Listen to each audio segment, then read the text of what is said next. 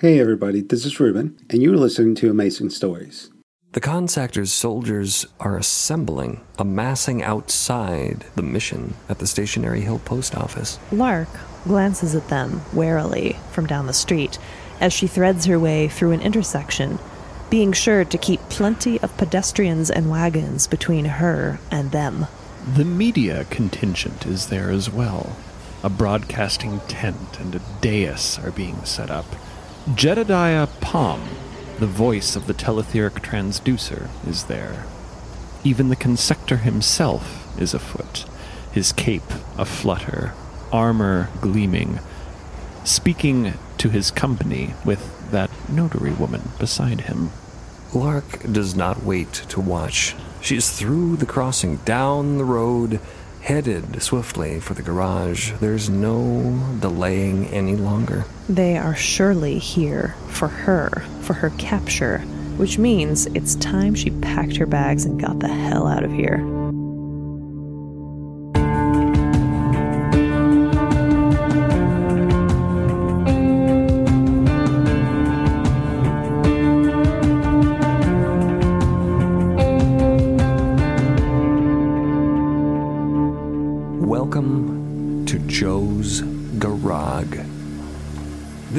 Is Joe's Garage. Here, slightly further down the hill, down the road from the top of Stationary Hill, Joe's Garage is an excellent garage. Well, it's a garage. A Bocular vehicle servicing station, you know. A garage. Now, because the E fell off years ago and everyone thought it was funny and started calling it a garage instead of a garage, and it stuck, and Joe thought it was great. It's kind of a stationary hill in joke. Joe's Garage.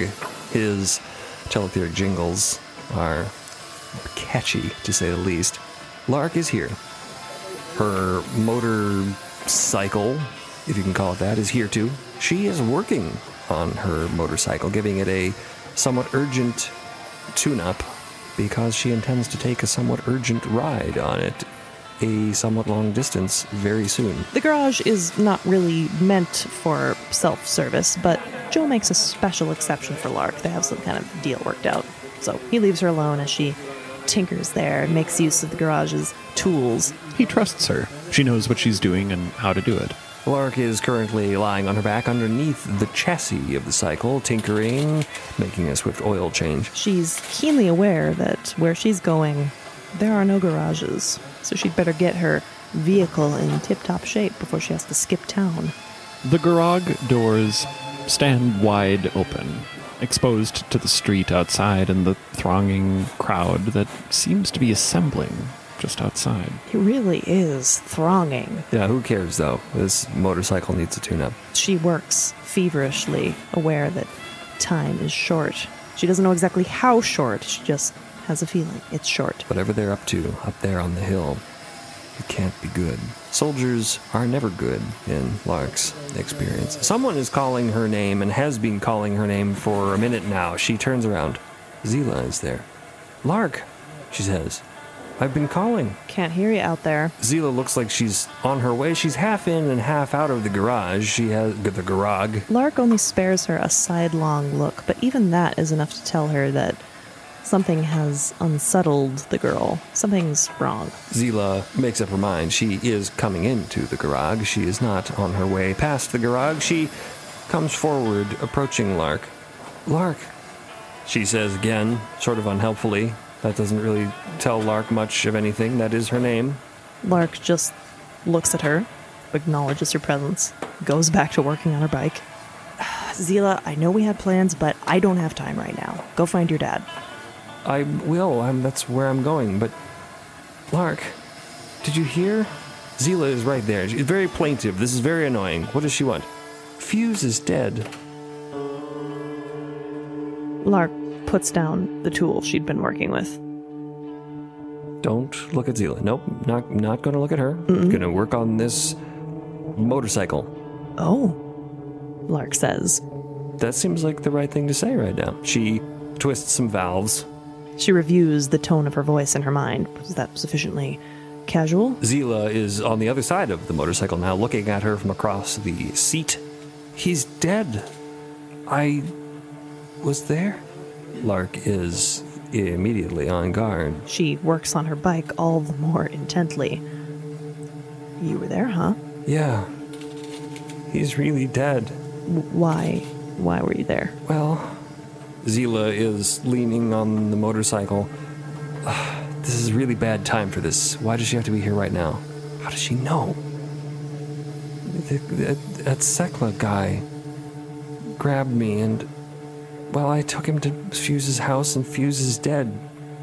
And I've been with them in their ship all morning. I just got out. They were questioning me. They wanted to know everything. Zila can't see what Lark is doing there underneath her motorcycle thing, which is a good thing.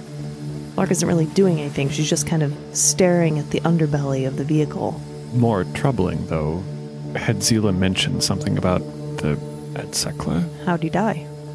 Well, I don't know. They were asking me that, and I don't know anything about it. I just was there at his house, and he was dead. And the it's like he got somebody killed him. They think, and that's why they were asking me. Do I know who did it? Do I? Why? How do I know Fuse? They they knew that I knew Fuse because I delivered a note for him, and they found out and found me. Ah, it's all coming together now. Shit. Note? What what note?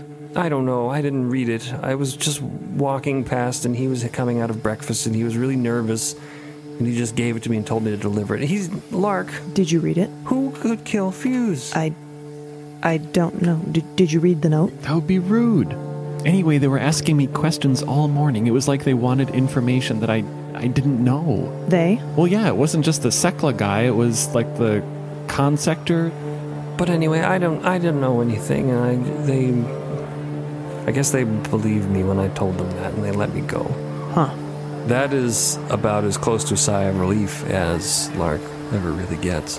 Have you told your dad this yet? No, I just got out of there when they were they just let me go. I was gonna go find him now. Well, you better get going. I'm sure he's worrying about you. It's actually getting harder for the two of them to hear each other speak as the hubbub and din of the street outside spills into the interior garage. They've almost been borderline shouting at each other this whole time, and now they realize this. And what is going on? Zila looks around. There's a massive throng. Lark scoots out from underneath the motorcycle. People in the streets. There, there are. Everyone's there. Everyone's on the move. There's some kind of migration. Everyone's shouting and People are full on running and congregating and yelling. A lot of them have sheaves of paper clutched in their hands. A lot of them have copies of the same book. The mood of the crowd isn't panicked, it's excited, jittery. Zila doesn't know what it is. She looks briefly terrified. Does this have something to do with Fuse? Lark shrugs. I don't know what's going on. Some of the mechanics in the garage come out of side offices. What the hell is all this? I can't even hear my. Oh my god. They see out into the street. All the mechanics and customers in the garage are congregating by the open door, looking out, scratching their heads, muttering to each other. Some people in the street are looking into the garage and beckoning and you know, come on, now's your chance. What are you talking about? People are just yelling at each other everywhere. This is crazy. Oh, I wonder if this has something to do with the.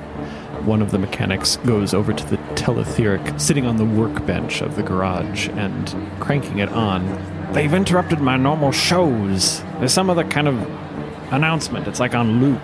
And he turns the teletheric way up. It shrieks and squawks and how long's this been going on? Somebody says. And another person there who, well, also is, has been listening in shouts, that, that's not even live anymore. That's just on loop now, 20 minutes or so ago. You're already late. And yes, there is a broadcast. The unmistakable voice of Jedediah Palm echoes into the garage. Good afternoon, dear listeners. This is Jedediah Palm, speaking to you from the lovely town of Stationary Hill on the remarkable island of Midst, here on the razor's edge of the median between the fold and the un. It is my distinct honor and privilege today to announce the Trust's purchase of Midst from its owner, the Baroness Cosma Laszlo and the islet's designation hereby as a public holding and territory of the Trust. With this acquisition, it is decreed that the citizenry of the Trust be now welcome to benefit from Midst's bounty. Effected immediately, all trustees, be they denizens of the Un or of the Fold, anyone with valor to spare, are invited to take part in Midst's considerable worth. Claim an affordable share of ownership in this singular islet and join us in the cooperative growth of its booming economy. Zila is listening, her brows knit as She looks at Lark with total confusion. Joe takes off his cap, mops his forehead, and sinks down into a chair. Lark looks the same as ever, which doesn't mean that her mind isn't in turmoil. Speak with your local notary to secure your timely investment. For those not of the trust, there is no better time than now to open a new account. And for the indefatigable inhabitants of Midst itself, in particular, considerable, I dare say, near outrageous conversion discounts for first-time accounts are available. Hurry, hurry, hurry. Rates are rising by the minute, and notaries are standing by in person and by wire. Midst belongs to you. Claim ownership. And the mayhem suddenly makes complete sense. Midst has been sold and is further for sale to everyone here. And everyone is rushing to get a piece of the pie. About five of the mechanics drop what they're doing, shout, Oh my god, and go sprinting to the street outside. Others who are more confused about the trust and the way it works just, Look at each other, shake their heads. what are we supposed to do now? What, what does that mean? Is it sold? The broadcast continues to loop. Yes. Well, I, I wasn't expecting that, Zila says. Neither was I, Lark says, almost smiling, guarded relief flooding through her. I wasn't expecting that at all. Thank you for listening, and don't forget to join us tomorrow for yet another amazing story.